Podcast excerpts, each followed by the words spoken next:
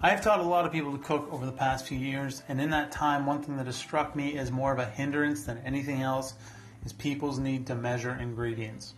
Unless you're baking, measuring is really subjective. The quicker you can change the way you think about cooking, i.e., getting rid of the measuring cups, the quicker you will get better at cooking. Cooking is just as much an art as it is a science, but it seems that people often forget about the art of it. They focus way too much on getting the exact measurements and not nearly enough on using their senses. Eating is obviously a very experiential process. Cooking should be the same. If someone only focuses on getting the measurements right, they're missing the joy of the process.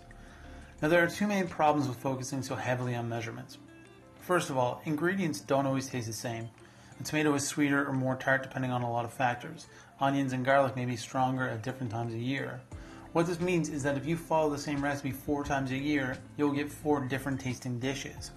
If instead you learn to cook with relative measurements, eyeballing, and focus more on taste, you can balance the dish to taste the same no matter when it's cooked. The second problem with focusing so heavily on measuring is that you will likely never learn to cook without using a recipe. Cooking without a recipe is when you really start to learn to cook. When you make dishes that taste good and look good without a recipe in front of you, that's when you become a good cook. Anyone can follow a recipe. Cooking is about putting yourself into the dish. It's about letting go of the constraints and letting your creativity run wild. I understand fully that this is not for everyone and that it can be a scary idea to wrap your head around. You don't want to mess up dinner, but here's the thing focus on learning the basics and think through the process before you start cooking. If you're making something with ground beef, you should already know that the beef needs to be browned to add flavor. If you're making tomato sauce, knowing that a touch of sugar will take away some of the acidity will make it easier to balance. To be clear, what I'm saying is that if you want to be a good cook, if you want to cook without recipes and without measuring, learn as much as you can. Read recipes as suggestions, not laws. Start by removing the measuring cups and eyeballing ingredients.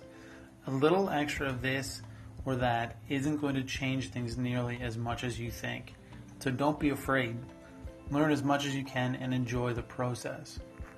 When you get to the point where you can let go and just enjoy putting ingredients together, cooking becomes so much fun.